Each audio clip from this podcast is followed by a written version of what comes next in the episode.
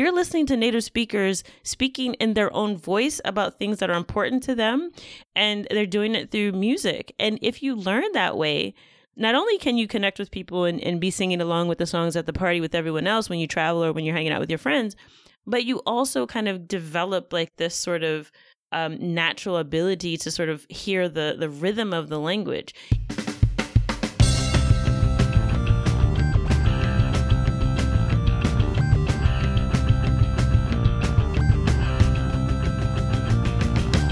Welcome to The Fluent Show, a podcast all about loving, living and learning languages. Hello, listeners. My name is Kirsten Cable, as always, your host here on The Fluent Show. And I'm here to talk about anything and everything interesting from the world of learning another language. In today's podcast, I'm bringing you an interview with Tamara Marie. She is a certified language coach and Spanish speaker and Spanish teacher, and teaches in a very special way. She teaches con salsa. Salsa, the dance. Salsa, the sauce. Salsa, the state of mind. You'll have to listen to find out. This is a fantastic interview. I really enjoyed talking to Tamara, and because she made me feel comfortable, and I have long kind of dreamt of bringing you a bilingual episode with Spanish, I decided to dive in at the deep end, and I took the opportunity to ask Tamara a few questions in Spanish in this episode. You will hear her reply in Spanish, and for about 8 or 9 minutes, our conversation mostly conducts itself in the medium of Spanish. If you are not a Spanish learner, as with all my bilingual episodes, I encourage you to keep listening and remember that being uncomfortable, not understanding, is a deep part of learning another language. My own Spanish is pretty rusty, so you are going to hear me struggle, you're going to hear me make a mistake, and I didn't edit out those moments in the end, because we're a show about learning. We're a show not about showing how perfect you are in your target language. We're a show about practicing despite the mistakes and despite the uncomfortableness, and I don't want to be any different to anyone else who you hear, or yourself really, when you hear yourself speaking another language. That's why we do this. Now, since the topic is salsa, let me also mention our sponsor and recommend a special video to you that you'll find in the show notes, which is on the topic of salsa, the dance, and salsa, the spirit. I kind of had a look around. Yabla, that's our sponsor, in Spanish, in the Spanish Yabla videos, and found you a relevant video. Now, if you've never tried Yabla before, I do recommend it. It's a fun platform where you could find videos on all kinds of topics, from the music and music documentaries as well as music videos, to just vlogs like you'd see on YouTube, news articles, even really current ones. You know, if you want to hear about coronavirus, there's probably a video in your target language where you can practice listening to that. They've got kids' TV shows, they've got sitcoms, they've got it all. They really have it all, even reality TV shows, which is one of my favorite ways of learning another language. Yabla is special because the way that they treat the video is perfect for language learners. You can find bilingual subtitles in your target language and your source language. You can switch off either subtitle whenever you want. There's a loop function that lets you watch any bit of subtitle again and again. And there is also a really easy way of slowing things down. Every word is clickable. On the iPad, every word is tappable. I've been watching a lot of Yabla on my iPad. And it's a great way of even bringing up vocab in. You can export your vocab list. You can play vocab study games. It's all right there. It is an all-in-one solution if you want to learn with video or even with music videos. So do check it out. And Yabla is a paid platform, but we've got a free trial lined up for you. So go and take a ride. Go and drive it for free at yabla.com/fluentshow. That is yabla.com, yabla.com/fluentshow. Thank you so much to Yabla for supporting the show. Now, let's get to the salsa. I don't want to keep you waiting any longer. Tamara was a fantastic interview partner. Thank you so much to her. You're going to hear a lot about the origins of salsa as a music style, as a way of life, how learning Spanish has helped Tamara connect to her ancestry as a Black woman in the USA and given her a new perspective on her own identity. That was a fascinating part of the conversation. And then we got into language learning, talked about what the Caribbean music scene can teach you about authentic and diverse Spanish and how to switch off your thinking mind as a language learner. And that is gold. That is a really valuable conversation. And for a lot of us, including me, we just need to hear this many, many times. So get ready, get comfortable, grab yourself some salsa, I guess. And let's go over to Tamara Marie. Buenos dias. Hello. Welcome to The Fluent Show. Buenos dias. Gracias for having me on the show. Oh, I'm so excited to be talking to you. I'm so excited to bring a little bit of salsa to The Fluent Show. Salsa is always necessary. What is life without music, right? Very true. Very true. This was kind of my first question for you, but I want to start off on what is salsa to you? Wow, that is a very, you would think it would be a simple question, right? But salsa, it actually has lots of different meanings, which is one of the reasons why I really love that word, and I've really described sort of my whole approach to language learning. But basically, as most people know, salsa is a dance, right? It's a salsa dance that you see. It looks very complicated. There's a lot of spinning and a lot of turns. And people just really love like to watch people dance salsa. Like here we think of like Dancing with the Stars, right? Where people are sort of like dancing like this very elegant way. But there is a much more I would say almost like street way of dancing salsa, which is more less ballroom and more sort of, I don't know, Afro-Cuban style, like in your body, right? So it's like this way of dancing that really is the way that people dance in the street, right? People that listen to salsa music. So it's also music. It's a dance, but it's music.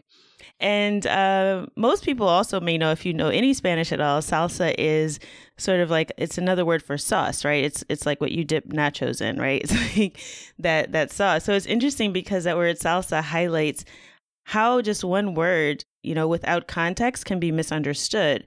And as a language learner, especially when I started learning Spanish, I realized how important it was to connect with the people and the culture to have a real context for what I was learning. You can't just learn a dictionary and learn grammar. You really have to connect with the culture. So to me, salsa really represents having that cultural awareness, being immersed in a culture when you're learning a language and not just sort of trying to become, you know, a perfect speaker of the language technically, but really getting to understand and know the people that speak the language. And that's really what I did. You know, when I learned Spanish, I immersed myself in the culture. I started dancing salsa.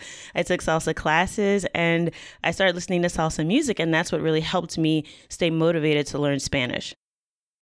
To you, do you think salsa is a unique concept to Spanish or unique to a particular type of Spanish? Well, I would say it's really interesting. I think salsa is actually American. And people might debate me on that. They go, no, salsa is from Latin America. Well, yes, but it has its roots in New York City in the United States, because before that time there was son from Cuba. There was like Latin jazz. There were different genres of music and people would dance. But there wasn't sort of this one umbrella for Latin American music until this label called Fania back in the 70s actually started branding this Latin American music under one umbrella, and he called it salsa. So to me, it's actually a very, very American thing, believe it or not. It's this mix of different cultures, of different Latin cultures that makes up what we call salsa. Oh, that makes a lot of sense to me. That as a sort of half informed person on Latin American music, I wouldn't be able to put my finger on, you know, if somebody said salsa, I wouldn't be able to put my finger on where it might not come from. Yeah, and it's actually it's quite a debate, and I don't get into it because I'm not Latina and I don't want anyone shooting me, right? but the reality is, you know, some people say, oh, salsa comes from Colombia, salsa comes from Cuba, salsa comes from Puerto Rico, but the fact of the matter is, it comes from all of those places. There's different rhythms, like there's guaguancó, like I mentioned before, there's son. So there's all of these different types of rhythms that if you really are in the culture, you can recognize them. But as someone outside of the culture and as a huge community developed of people in the diaspora of Latin America that moved to New York City and that moved to Florida and different places in the United States, they really developed this identity of being Latino, because it really only is relevant when you're not living in the country that you're from, right? So there was this need to kind of come together, and you had Dominicans, you had Puerto Ricans, you had Cubans, they had all kind of mixed together in New York, and they sort of developed this thing that was like, this is our thing, you know, this is our thing. We're all Latino regardless of where we're from. So it's actually a really interesting history when you look into it. And it's also, like I said, it's really speaks to why you need to know those things when you're learning a language, so you can really understand where some of these terms come from. You don't just kind of use them like, oh yeah, salsa, I know what that means. But do you really know what it means? That, you know, you've mentioned New York City twice now, which really, really interesting, because we're talking about learning Spanish. So you think we're having, like, you know, we'd go going straight to, okay, the Caribbean or Mexico or Southern America or Latin America, or possibly even Spain. But we're talking about New York City. And I think that's part of your cultural background. And you've mentioned you're not a Latina. So what is your cultural background? What brought you to Spanish? Or if not, what is it that attracted you so much to Spanish? Well, it's an interesting question. And I get asked that a lot, because so my background, I was born in the U.S. I'm from the East Coast of the United States. I'm Black. That's about all I know. So I don't really have a place to point to, except I did do that Ancestry.com test where they tell you like where your ancestors are from. So the closest I've got is, I think, Togo in Western Africa. But I don't really know, quite honestly, because that's just the part of being Black in America, is that you don't know where you're from. It's part of our sort of collective history that we were kind of brought here, and we don't really know our family tree going beyond the shores of the United States. So for me, I feel connection to culture wherever I am. I mean, through traveling, there's so many places I've been where people say, you look like you're from here, whether it was Brazil or whether it's Puerto Rico, Dominican Republic. There's places that I go, there are Black people all over the planet. So for me, the connection that I had to the music was more of just an interest at first. It was like, oh, I like how that sounds. Like, I would love to learn how to dance that. And really, like, I started taking Zumba classes. That was I call my gateway drug to salsa dancing.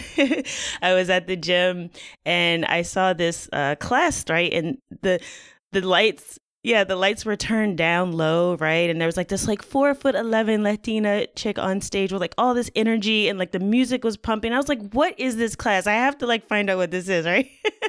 So that's how I started. I went to Zumba and I got this courage, like, oh yeah, I know how to dance salsa now. I've been doing Zumba, right? And then I go out to like learn how to dance salsa, and I realized I didn't know how to dance at all. So I started taking salsa classes. I started listening to the music. I started traveling. So it really just evolved from that. And I really wanted to understand what I was listening to. And one thing, there's like one pivotal moment, I think, for me that really made me realize that I need to get more into this than just the surface level. And that was a song that's really, really popular. It's a classic salsa song, and most salseros, or people who dance salsa, dance to the song all the time. And it's called Rebelión, and it's by an artist called Joe Arroyo, and he's from Colombia, okay?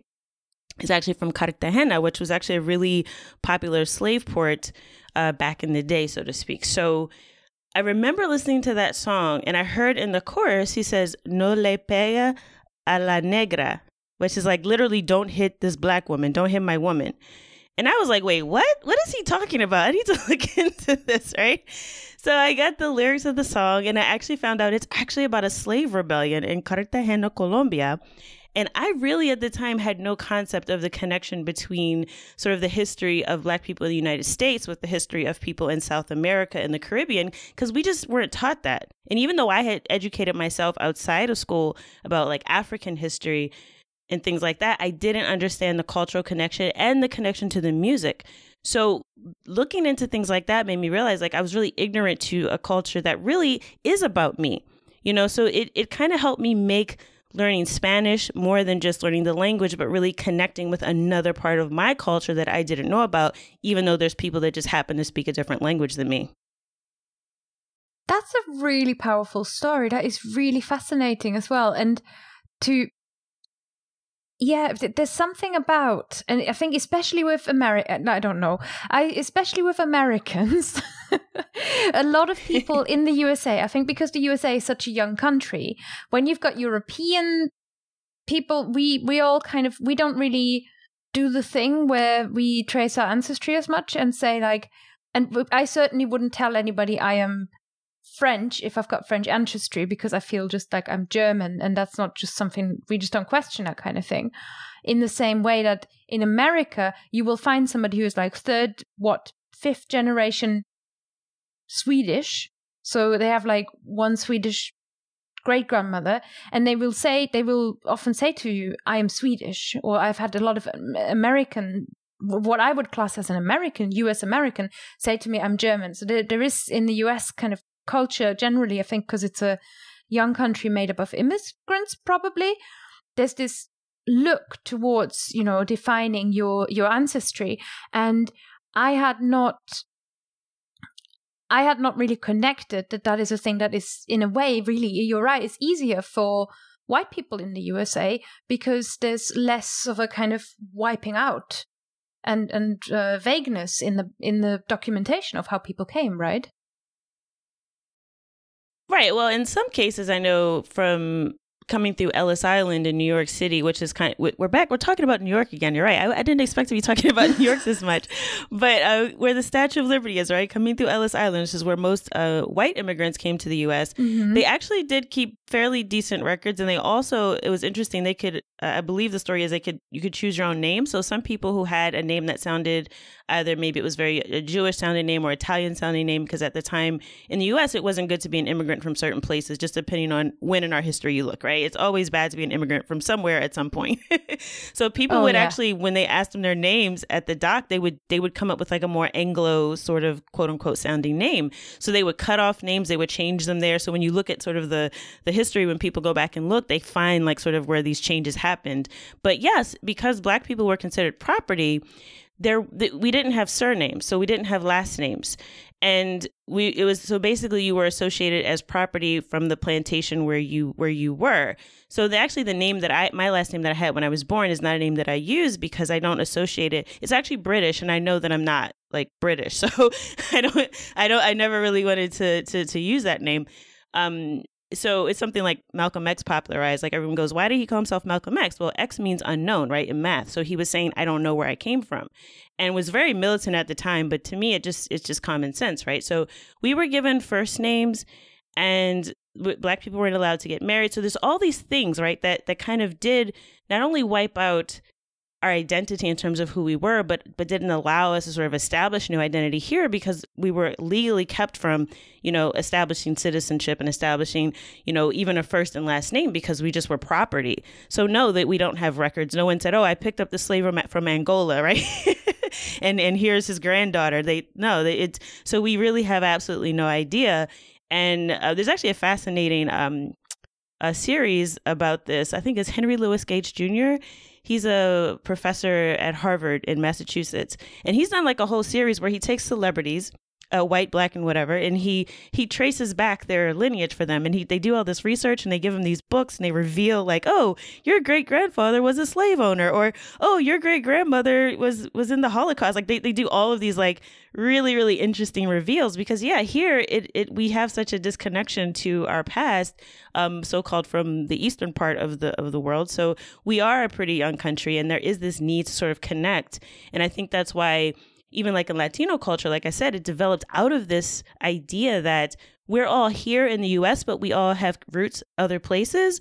But so we're not 100% from there. We're not 100% from here. We're this hybrid, right? We're something in between. So it really is a new identity that we've had to forge for ourselves here in the U.S. as Black people, Latino people, white people too, because we're something else than what we came from, but we still find a need to connect with that to kind of figure out who we are now, where we're going. So it's really, mm-hmm. It really is unique and interesting, I think. And you mentioned identity, and that's really what pulls it back into language again, isn't it? Where language is identity. And you said before about the identity of salsa almost, or this feeling of salsa, this kind of general feel of the Spanish that really Caribbean Spanish. God, I feel like I sound so academic trying to put this even into words.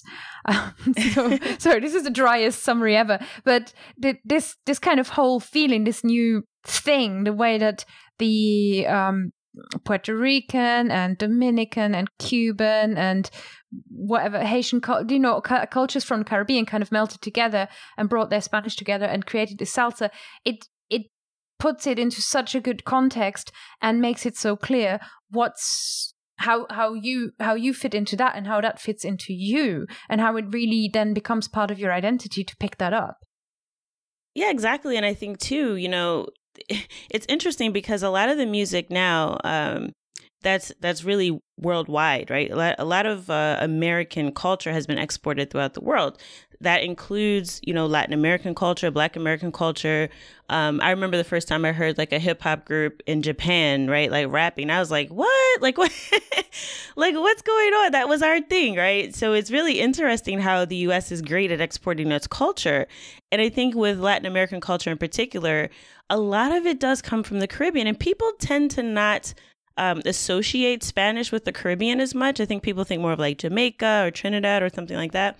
But there actually is the largest population of Spanish speakers, or I should say the majority of people in the Caribbean as a whole, when you take all the islands, are Spanish speakers, because you've got Puerto Rico, you've got Dominican Republic, you've got Cuba, and that it is actually really prevalent in the Caribbean. So it's really interesting how we don't really think of that as Latino culture. And there is something to be said for, yes, it's really different to be from the Caribbean than from South America. But from a cultural perspective, when you sort of like everything's sort of mixed together and sort of exported as this sort of package of, salsa music, we have also now bachata, reggaeton, there's all of these different genres of music. And they're popular throughout the world. So the Spanish that we're taught in school, for example, is either from Spain or from Mexico, right? And even not just in formal education, a lot of language courses, and even in the media, there's a lot of Mexicans, often lighter skinned people as well, or in like the telenovelas. So what you see sort of put forward is this idea that there's this very European or very white sort of Spanish, but the reality is the way the language is spoken is not that way. There's the culture that gave birth to salsa also sort of exported this different type of language. So it comes down to things like one just kind of quick example of like the accent. If I was to say I'm tired, right, in Spanish I would say estoy cansada. However, if I'm from the Caribbean, I would say estoy cansada. Like the D kind of disappears. So it's sort of like just a feature of that accent. So if you're listening to music that's from those places and you hear these sort of differences and you go, well, I don't hear vosotros. And, no one told me like that words get cut off this way. Right? Like you just don't have an awareness of that. So you get really demotivated. At least I know I did, speaking for myself. Like, hey, I've been studying Spanish, but I can't understand the song. I can't understand people in my neighborhood because they're from Puerto Rico. They're from Dominican Republic. They don't speak like what people tell you about in academia, right, that the Spanish language is. But the young people are listening to the music, right? I had an exchange student from Spain, and she knew Romeo Santos, which is a bachata artist from New York City who has Puerto Rican and Dominican parents, right? But she knows his music. They don't dance to it there, but they know the music. So they're being exposed, like the world is being exposed to this way of speaking Spanish that is sort of frowned upon by academic sort of standards of language, which I think is kind of a shame, because it's not that it's an incorrect way to speak. I think that it's just a different way of speaking Spanish. And a lot of the words that are in the Spanish language from Latin America actually come from the indigenous cultures in the Americas, which is why there are so many differences. Like even with English, right? English in the United States and English in the UK are very different. There's a lot of things I don't understand. If I was to go to London, right? I there's words that I don't know, right? So here it's the same thing. So the Spanish language in Latin America and the Caribbean specifically have a lot of words that are coming from the indigenous people in those areas, and they've all sort of mixed together with what we call Spanish here. So it is very different. And if you don't know and understand that, it's really, really difficult to understand the language because it's not the way it's taught in school. Mm. It's you're kind of stealing my thunder for one of my two questions that I'm able to ask you in Spanish. So I want to know more about this, and okay. I'm going to ask you in Spanish and see how much I can keep up with your reply. ¿Cuáles son las cosas que distinguen en el español en el Caribe al español en otros lugares? Hay muchas cosas, la verdad, pero uno es el acento que mencioné antes, uh-huh. y otra es algunas palabras, como la palabra maracuyá, que en inglés es passion fruit. La primera vez que yo probé maracuyá fue en Puerto Rico, y en Puerto Rico se llama parcha, pero yo no sabía que tiene varias palabras para describir una sola cosa, como una fruta. Entonces, sí. Eso es una cosa. Cada isla tiene sus propias palabras para describir las cosas que vienen de esas islas. Eso es una cosa. Otra cosa es el acento. Como se cortan o se comen, a veces dicen se comen la letra D cuando está entre de dos vocales. Como cansada, cansá, cansado, cansao, cosas así. También creo que es la manera de ellos hablan, porque hablan muy, muy rápido. Sí. Porque se cortan las palabras y hablan muy rápido. Y para mí es difícil, estoy tratando de hablar lentamente ahora, porque yo naturalmente yo hablo muy rápido en inglés también. Y sí, entonces... ¿Por qué ellos hablan muy rápido y también se cortan las palabras? Es difícil entenderlos a veces porque hablan tan rápido y con palabras distintas y también con palabras cortas. Entonces, esas son las diferencias más comunes del español del Caribe y de otros países. Ah, sí, claro. ¿Qué son las muy grandes problemas que tú, ¿cómo yo puedo decir que tú noticias? ¿Notaste? No, okay, ya, yeah, no, que tú notas cuando la gente empieza. I've gone off script and I'm trying to speak Spanish without a script. This is what's happening here, listeners. So let's try again. ¿Cuáles son los problemas muy grandes que tú notas cuando la gente empieza a hablar el español como idioma nueva y en particularmente el español del Caribe? Creo que es las cosas que he mencionado, como la velocidad que ellos hablan es muy rápido. Entonces es muy difícil. Ah, y también se cortan la S. Sí, sí. Recuerdo eso porque yo lo hago a veces cuando yo hablo, sí, porque yo digo algo como E en vez de S, porque es un hábito que tengo del español del Caribe, ¿no? Entonces, sí, se cortan la S también.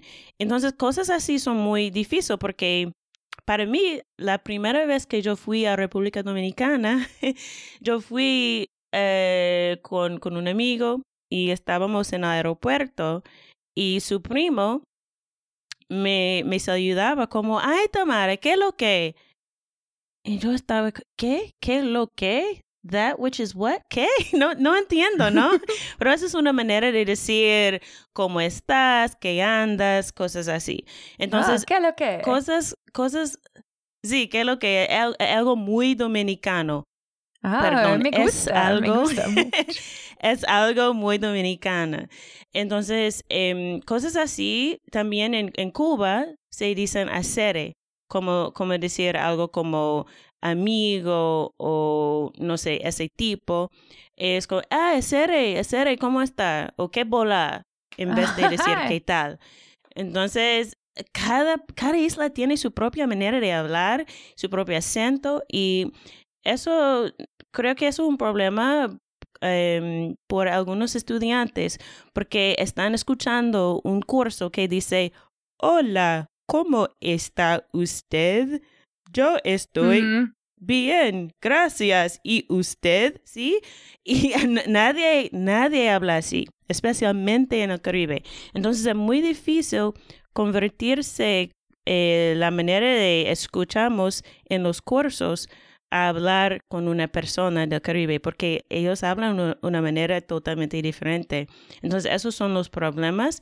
Y por eso, es por eso yo tuve que crear mi propio curso de español del Caribe, porque cuando yo fui al Caribe, me anoté que, yo no puedo entender, no hay recursos para aprender español del Caribe, entonces yo tengo que crear mis propios recursos, porque yo tengo que, me gusta viajar, ¿no? Me gusta viajar a cualquier país y especialmente al Caribe porque tienen salsa, tienen las playas bonitas, tienen todo lo que quiero, también tiene comida muy buena, entonces para mí, viajar al Caribe es algo que yo voy a hacer toda mi vida si puedo.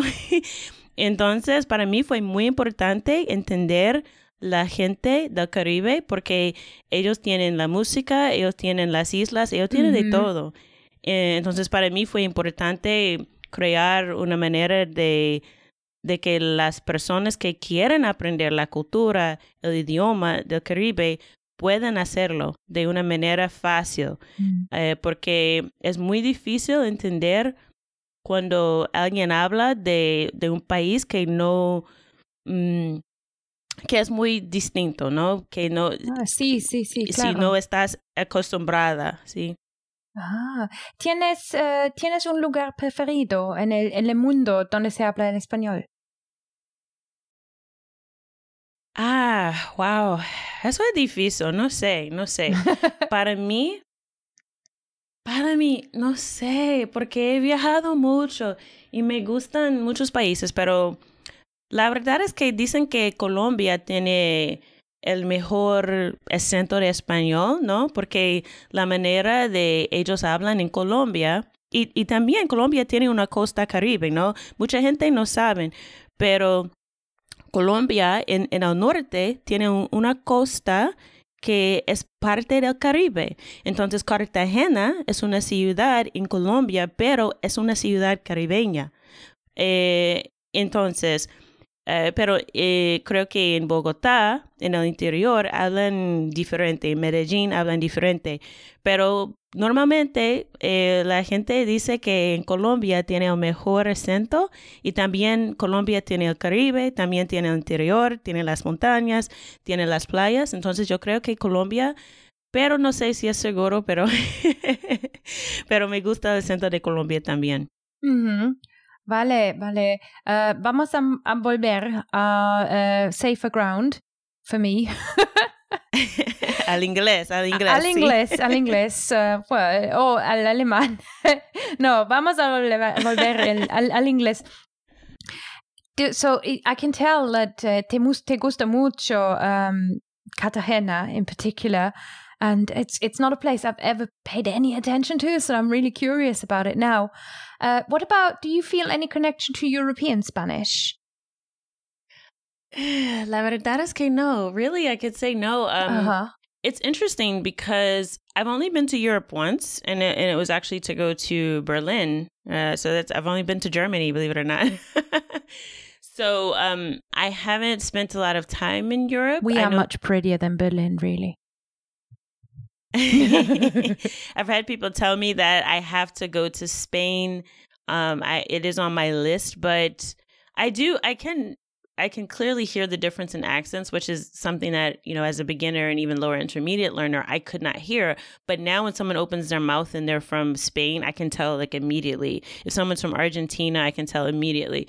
So, I just have this connection with the music and the culture of the Caribbean. And it's also the way that I speak. So even when I was in Colombia, they told me that my accent was a mix of Dominican, Cuban, and Puerto Rican Spanish. And I was like, oh, that's perfect. But I wasn't trying to do that. I don't even know how that happened.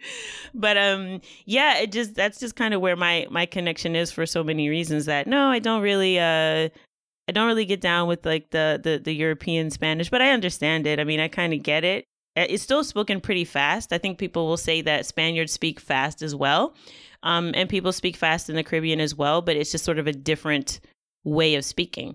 I will say this, and I don't know if you knew this, Kirsten, but the connection between Spain and the Caribbean, obviously the history of the Spaniards sort of so-called discovering the Americas, right? But yes. Beyond that, like the region in southern Spain, Andalusia, is the most similar to the accent of the Caribbean because it said that's where a lot of the, we'll call them explorers, came from. So some of the characteristics of Caribbean Spanish you'll also find in Andalusia. So I actually had a friend from Puerto Rico, and he said that he was in the military. He said he traveled throughout Spain, and he said he didn't understand what anyone was saying until he got to Andalusia. He goes, now you understand me. So there are definitely some similarities linguistically from sort of the history of travel from Spain to the Caribbean. It's amazing how many linguistic traces we have, let's call it exported. We're like, because I'm thinking about Australia, right? When you say that, and how Australia has got the Australian accent has got certain traces of sort of British from the time, but there is a lot of it was used as a prison colony, so it wasn't exactly clean-cut upper-class English that made it down there. It was a different kind of English, and there's obviously lots of local influences, and that also developed. So we think, the connections between us around the world are so close and so present, which, I don't know, it's for sad reasons, but maybe it's nice to feel connected.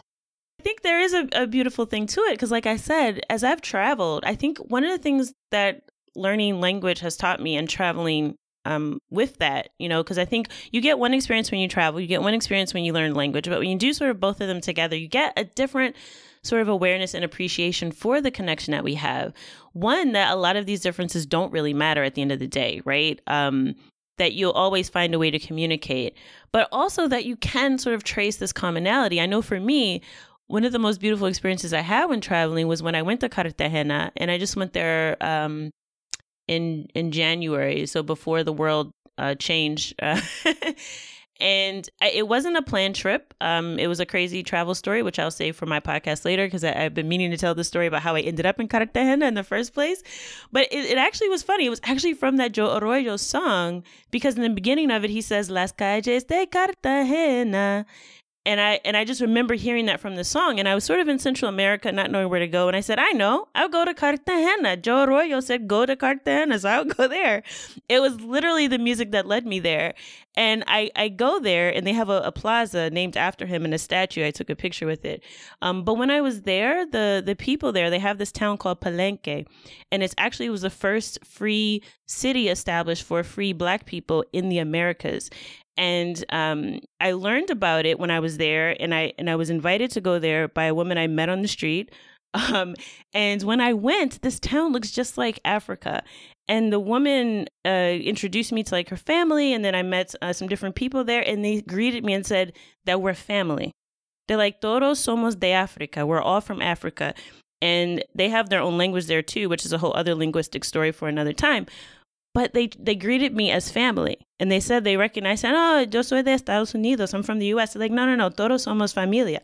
And you could really feel that connection they felt there is that they were preserving something of African culture in the Americas. And they were connecting it to me, even though I was from the U.S., that they said that we're all family. And I just thought that was a beautiful way to look at things because you could easily focus on the bad things, right? You could say, oh my gosh, but you guys got here because, the founder of the city was escaping slavery and all of these types of things. But they're focused on, this is our space. We preserved our culture and we still feel connected to you because we recognize that we have the same root. So I think that's one of the beautiful things about it that you really don't appreciate until you have those experiences. And had I not spoken Spanish, I wouldn't have been able to have that conversation with this man who is Blacker than any man I've ever seen in my life in the middle of Colombia. So it was a beautiful thing. And I think that that's what language allows us to do. We can connect not only with cultures of different people, but also find something about ourselves that we didn't know through travel and through learning language. Mm-hmm. And travel, and I can see dance there as well, which is this kind of, dance is a language without words. It's a way of communicating. Yes. It's a way of communicating, and it's a way of communicating our feelings, which is what we find so difficult with our words so many times, and which is what we find particularly difficult when we're learning another language, where it's almost impossible to express even close to what it is that you want to phrase in your head, and you just can't do justice to how you're feeling. And I can, so to teach the language through music in the way that you encourage people to learn with music, to teach the language through dance has so much potential. It's so powerful. And I wondered, how do you integrate that into your lessons? Well, it's really interesting that, so you mentioned that, right? So I think one of the biggest struggles that we have as language learners is that we're so technical. And so like, we want to get the words right. We want to get the diction right. We want to get the grammar right. We want to sound native, so to speak. But we miss out on the emotion, like you talked about, right? And I think learning through music allows you to sort of put yourself in the shoes of someone else and really begin to feel what they feel. And also for you, I mean, I know... at least for me, like when I'm having a bad day or I'm going through something, like music is like the most uplifting thing that you can do. So I always tell people, like, if you're like, I'm trying to learn this language and I'm having a hard time and I'm struggling, if you listen to a song, I mean, even if you don't understand all the words at first, it'll uplift you and it'll take sort of the heaviness away from studying and trying to be perfect. And it'll just allow you to be with the language and with the music and with your own emotions. And once you get to that state, as you know, you can't learn anything if you're in a stressed out state. So music just kind of relaxes you and allows you to get into that flow where you can actually begin to absorb what you're learning and retain it in the first place. So one of the ways that I use music is helping people realize that you have that connection to yourself, to the emotions, to the culture as you're learning the language. And what I do sort of more technically is I take out from the lyrics of the songs, and I use real Latin music. These aren't like songs that I'm make up for like language learning, because I know there's some things like let's learn the alphabet in Spanish, right? It's not like that. I actually use real music, and what I do is I take lessons from it. So if there's a phrase that you can actually use in conversation, we'll sort of like piece that out, and then we'll talk about, okay, here are some ways that you can begin to use it. So one example of a song that I use that I really like, because it's an uplifting song, is called Vivir Mi Vida by Marc Anthony, and it's to live your life, right? Mm-hmm. And in the chorus, he says, voy a vivir, voy a reír, voy a bailar. So I'm going to laugh, I'm going to dance, I'm going to live, right? He says it over and over again. And it's the chorus of the song. So you hear it repeatedly. And if you're singing along, you go, I just learned the simple future. But you weren't trying to learn the simple future. You were just singing along with Marc Anthony. But now I can say, voy al supermercado, right? I'm going to the store. Or voy a comer, I'm going to eat. So you can, I take those lessons out of the song lyrics and say, hey, like you're learning this in the song. You already know how to pronounce it because you've been singing along with it. So now let's just try to use that in your daily conversation. So that's what I do through my lessons is I break down the song lyrics, explain some of the cultural aspects as well, because Marc Anthony, like throughout the song, he also says like "wepa," right, which is a very Puerto Rican thing to say. Mm-hmm. So like I explain that stuff and I say, hey, he says this because he's from Puerto Rico. This is the only place you're going to hear it. This is what it means. So use it at your discretion, right? But if you go to Colombia, maybe no one knows what you're talking about. So just I explain those things because I think they're very important to understand. Language isn't this generic thing you could just pick up and take anywhere. You sort of have to understand those nuances to really have an appreciation for the culture and the language. So that's what I do, and I do it through courses. I do self-study. I also do live classes. I have a membership. So I offer it in different ways for people to get them wherever they are and how they prefer to learn. But that's the basic way that I use the music through learning. You've mentioned something earlier that people say, which is, I want to sound native. And for me, that was such a strong indication and I hear that so much, and I get it so much also from learners of any language. And who doesn't want it? Like, we all want to sound like a native. Of course you do. But it's such a, I guess, a giveaway of the thinking mind and how the thinking mind is getting involved in language learning. Because if you've got that kind of thing in your mind, you are holding yourself to a standard my friend, that you're possibly never going to reach. So you're forever comparing, you're forever measuring. And I find that really, really dangerous. I love how you explained that, look, just listen to some music, listen to a song, see what makes you dance, see what makes your body move, see what makes you sing along. You give people a way to switch the thinking mind off, no? Exactly. And the irony is, Kirsten, I'll tell you this because it happened to me. And this is how I really got started with teaching other people, because before it was just something I did on my own. And when I would be out dancing, I often, now I'm not a singer, I can't sing. So no, don't be under any illusions that I'm, somehow gifted musically. But because I was like learning the songs and I knew the lyrics, like when I dance, I naturally kind of sing because I'm in a good mood, right? I'm like, hey, I'm dancing. And through that, like a lot of people I would dance with thought that I was a native Spanish speaker. And I said, okay, well, that's just kind of a fluke because I've been dancing and, whatever. They quickly found out that I wasn't when they spoke to me, because I would tell them, yeah, I'm from here. But it's interesting, too, though, that one time I was doing a language exchange and I was in this cafe and the cafe was about to close. So I was like, I was on Skype call and I was like, all right, let me close up my computer and everything. And the guy that was closing down the cafe, he started asking me, he's like, oh, so where are you from? Oh, I'm from the United States. He goes, no, seriously, no, where are you really from? I'm from the U.S. He starts laughing. He's like, I thought that was your native language, because I was on the Skype call. I was speaking Spanish, so he heard me speaking Spanish. He thought I was a native speaker. And again, I thought, oh, this is a fluke, right? So I never gave myself credit for it. But what I realized, because I was learning in such a relaxed state and I was just singing along with the music, I naturally picked up the accent. So it wasn't something I tried to do. I didn't strive to sound like I'm from Puerto Rico. But sometimes when people talk to me, that's where they think I'm from.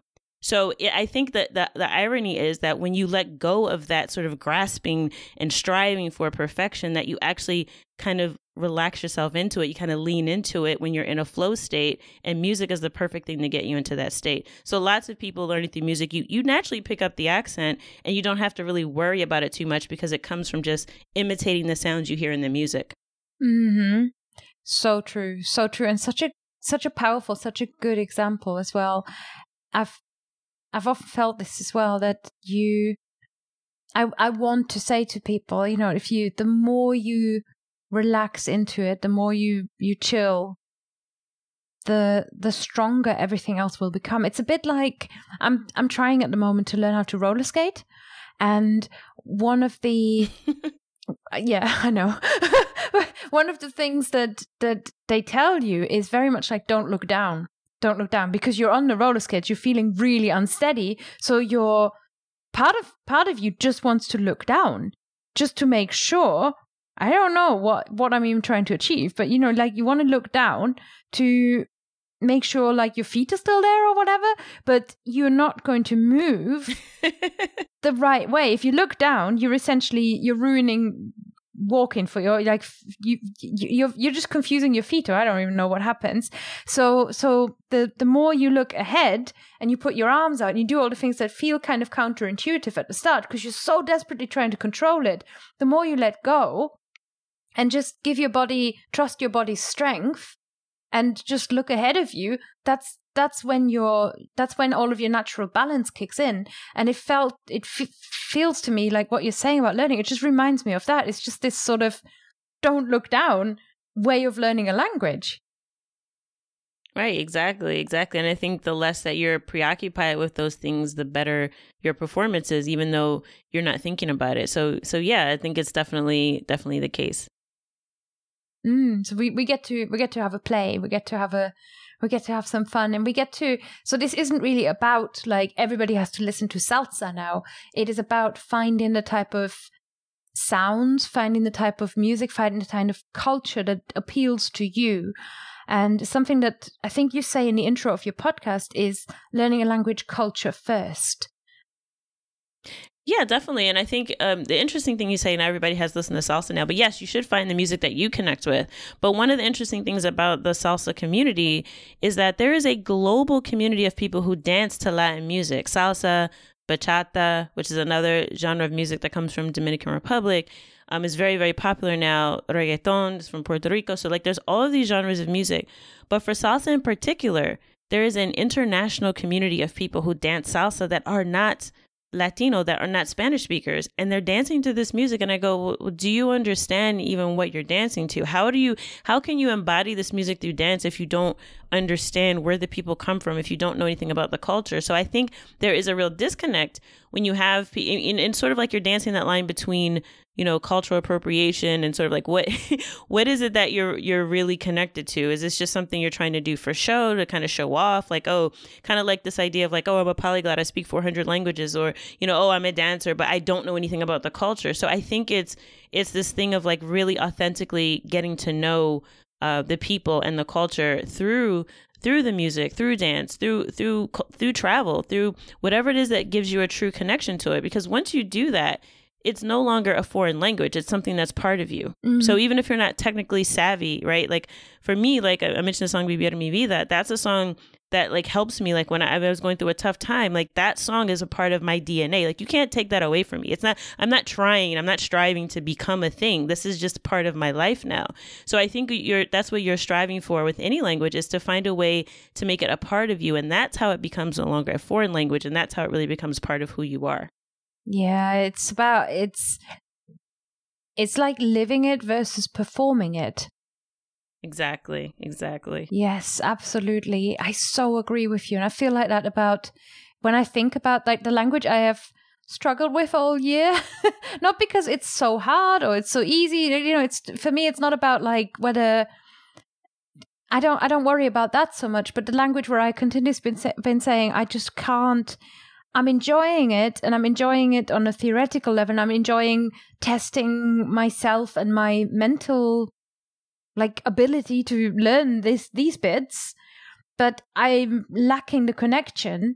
It's been Mandarin Chinese, which I can now sort of put sentences together, and my teacher's very excited, and that's all very nice. But that's kind of it for me. It's like, it's all very nice, and I don't have the drive to tell anybody. Like, I'm not learning it even to brag about it. I'm just kind of, I wanted to try and see, and it's been something I've really been grappling with, like what is it that made me fall in love with Welsh but not fall in love with Mandarin Chinese? And it's like you say, it's the living it, the connection to it, and that is what makes you, I think that is what makes you really good at a language. That is what makes all the difference. And for some people, it has to be, I'm moving there and nothing else will do. But I think it doesn't have to be that. You can connect with a particular culture through many, many means. And music is one of the most powerful ways I can think of to do that. It even reminds me, you know, when I was little and I was a German kid, we had so much English around us. Most other, you know, definitely most European countries, we've got so much American culture. We've got so much English, you know, everywhere around us. It's like you say with the Japanese hip hop, we totally have German hip hop. It's something that came over to us, so that by the time we learn English, it's not about like saying I can learn English. It's about like wanting a piece of that stuff that's always been around us almost. Yeah. And I think it's interesting too, because for English, I think a lot of people learn it because they feel like they have to, right? For either to get a job or for business reasons. Mm-hmm. And I know when I was volunteering at this program teaching English, I remember the first time I came across someone who said that they really liked American music. And I was confused because for me, I was like, what were you talking about? They're like, no, I really want to learn English. They were really passionate, but you could tell the difference between them and the people who were learning it because they wanted to get a better job, right? They were so much better because they really enjoyed whatever the American music was. That it wasn't the genre I like, so I don't remember what it was. but because she had connected with it that way, that really helped it stick. So I think, yeah, motivation is interesting. And I think if you don't find that connection, it's going to be really hard. I know for me with Portuguese, it was I followed a similar track, but for me it was samba. So I really like samba. It's a challenge. But I'm like, I can dance salsa, I can dance bachata, I can figure out samba. Haven't done it yet, but I have been taking samba classes online. And that also helps me connect with some music. So I've learned about some new songs that I really like and some different musicians. So that's been helping me reconnect with my motivation for Portuguese, because after I left Brazil, I kind of was like, I don't really need it right now. But it's kind of helped me reconnect to kind of find that thing that I could help push myself forward with my Portuguese. So yeah, I think it's important that everyone finds what it is for them. Mm-hmm. And that's why you can't, we can't formularize this culture first thing. We can only say wait until you get the butterflies, right? And you're starting to feel it. And for me, Welsh, for example, there's a music scene. So I really like indie music. And there's a strong music scene there. So I very quickly found music that made me feel I can go to a festival and watch this. I can go and see gigs, by these bands, and I'm going to have a great time. And it connected me so much. Now, in your podcast, I paid a lot of attention to your podcast intro because I thought it was a really good mission statement. Another thing that I heard was shut down the language apps. And I thought, oh, why? Can an app ever have salsa? But I'm beginning to get a sense of why an app doesn't have the salsa. Yeah, it's interesting. So one of the things I say shut down the apps and close the grammar textbooks, right? Mm-hmm. Because I think that as learners, like I said, we approach things very academically. And yes, you should be proficient in your language. I'm not suggesting that you just make mistakes for no reason and you never actually try to learn from a book. But I think that what gets people stuck is that they spend all this time with their noses in books and they're on these apps. But I have people who've told me, I've had clients, oh, yes, I've been learning Spanish for 2 years now. And I say, hola, ¿cómo estás? And they're like, hi. And I'm like, whoa, wait a minute. You should be able to answer that. I mean, so I think that part of what happens is that we get so caught up in learning that we don't actually get into doing and being with the language. So we spend a lot of time oh, yes, I got a trophy today in Duolingo, or, I was on Drops and I learned 4 new characters, which is great. You need that foundation. But I think at a certain point, you need to sort of step away from some of that stuff and actually just try to use what you know. Even if you just know 5 words, right? Use those words. I always tell people just start speaking when you can and talk to real people, because otherwise you're never going to get over your fear of speaking. And I think that a lot of people get caught up in that learning mode and they don't actually start using the language. And then it's really hard to find that connection when you're not actually using it and you haven't connected with, a dance or a song or a person, something to really make the language come alive for you, right? Because what do they say? Languages that aren't spoken are called dead languages. So if you're not speaking it and you're not using it, it's really not alive for you. So I think that that is an important part, that you've got to step away from those apps at some point once you have that foundation. And it's usually earlier than you think it is. Mm-hmm. A lot of times we're like, oh, as long I get to A1 level and then I can start speaking. No, you don't really need to wait for that. Do you know a few words? Use them, right? So I think that's part of the thing that really helps you also move forward faster, even though it's uncomfortable. I think if we stay stuck in that mode of I'm just learning and I'm not doing, I'm not speaking, I'm not being, then we're never going to get to fluency. So true. Yeah. And it's right. You're hitting on that thing that I think a lot of people tell themselves, which is this almost like thinking I'm not allowed to, right? I must get to the end of the Duolingo tree before I have permission to possibly say, hola, ¿cómo estás? And that is just not true. It is just not true. They're two completely different worlds. You're making me, it's weird. You're really making me see the connection between, you're making me feel like there's something so physical about learning a language. No, there's something so physical about speaking a language and really embodying that language, I guess, body, right?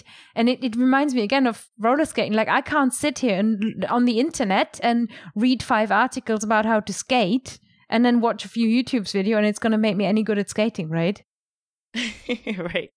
I think too, it's funny. I think you know anything about personality. I know a lot of people just kind of in language learning community, it comes up sometimes of, do you feel like your personality changes when you speak different languages, right? And I think it's a way of exploring different aspects of yourself, right? Because there's things that I say in Spanish or in Portuguese that, are very different versus a language like Arabic that I just started learning again that is It's just so, it's so different that there's things I just wouldn't express, or I wouldn't know how to express, or would express very differently in those different languages because of all those different cultural influences and because of sort of who I am, right? So trying to make a joke in a language too is another thing of like, oh, you really realize like you're trying to like search for putting your personality into the language and not just kind of sounding like a textbook robot, right? So yeah, I think that you've got to sort of try those things out so that they can really become a part of you.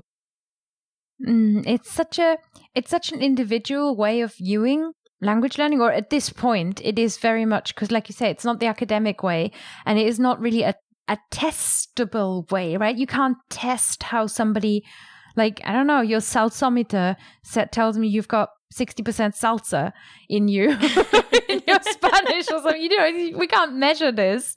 So it gives me an idea, but something I wanted to ask you about to kind of conclude is the existence of Spanish Con Salsa as an online business. Like, why did you choose to teach in the way that you do? Well, it's really because, you know, from a perspective of authenticity, like I mentioned, I noticed that people were trying to learn Spanish, but they're struggling with this thing of like, I don't want to speak, or they didn't understand people. And they would go, well, I don't understand. I've been learning Spanish. Why don't I understand my neighbor? Or, you know, for example, or why don't I understand people when I go out dancing and I'm trying to have a conversation? Oh, everyone speaks so fast. Like all these things people are struggling with. And I go, you know, what is it that I did? And I kind of deconstructed my own process, and I've started helping other people learn that way. So initially, you know, I had planned to just sort of do it more of an academic way. I got my language coaching certification. I said, okay, I really like being a coach. I like helping people through conversation, which I still think is very important. But part of the connection that was missing with just that approach was, you know, I noticed I would be talking to my coaching clients and they would start saying, oh yeah, I was listening to this Daddy Yankee song or whatever. And I'd be like, oh yeah, let's talk about that. You know, and I like, yeah, that's how I learned too. So it just sort of became a natural thing that rolled into some of those conversations. And as people would ask me, well, what did you do?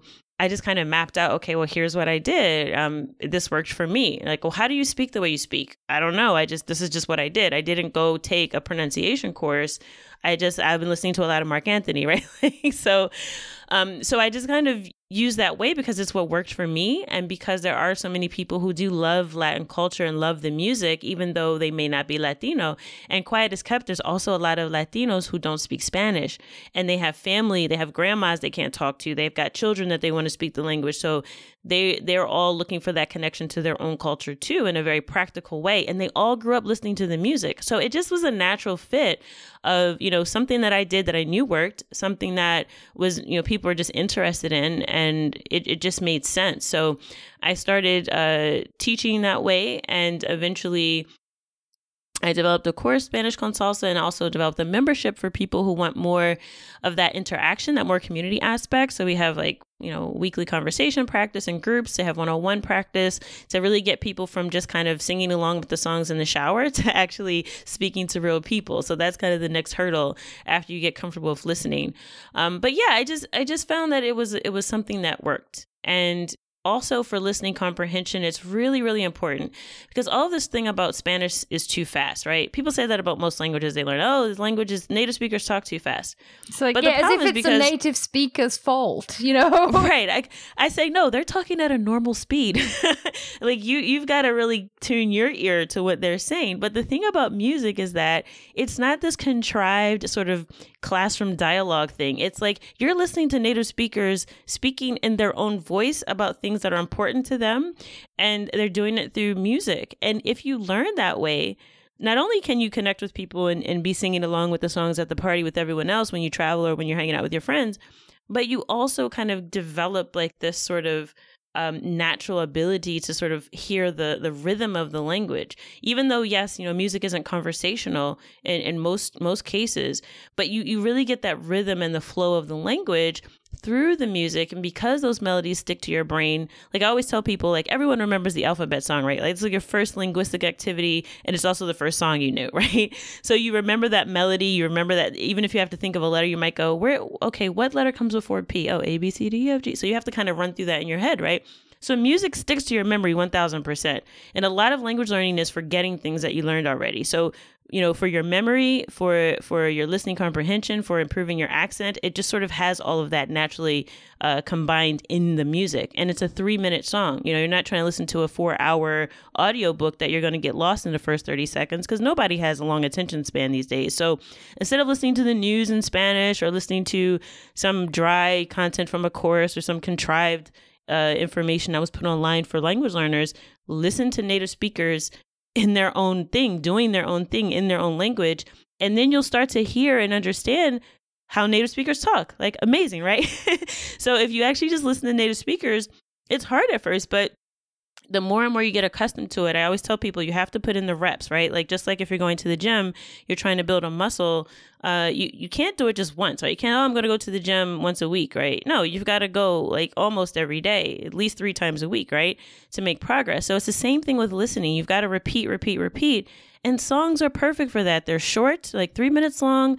The chorus repeats itself several times within the song. So you get these short bits of language that are repeated over and over again. It's like the perfect recipe for your memory and for language learning. So I just found that it works really, really well, and that people often can't tell you like, oh, I don't know why it works or how it works, but it's like this magic voodoo, right? But it really isn't magic. It's just repetition. It's melody, it's rhythm, it's all those things that as humans we naturally gravitate towards and that stick to our memory and also help us feel comfortable and relaxed in that state that we can really retain information.